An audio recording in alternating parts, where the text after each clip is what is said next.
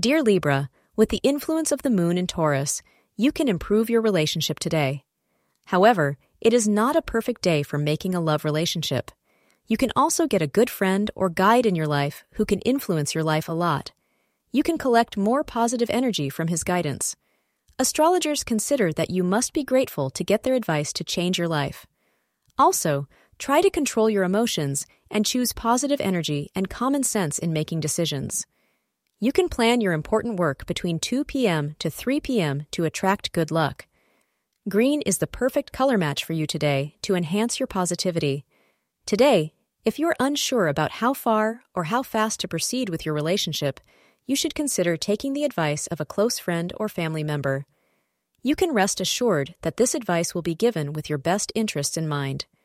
Go ahead and make a decision based on both your own intuition and the advice of your dear one. Thank you for being part of today's horoscope forecast. Your feedback is important for us to improve and provide better insights. If you found our show helpful, please consider rate it. Your support helps us to continue creating valuable content. Thank you for being here and see you tomorrow.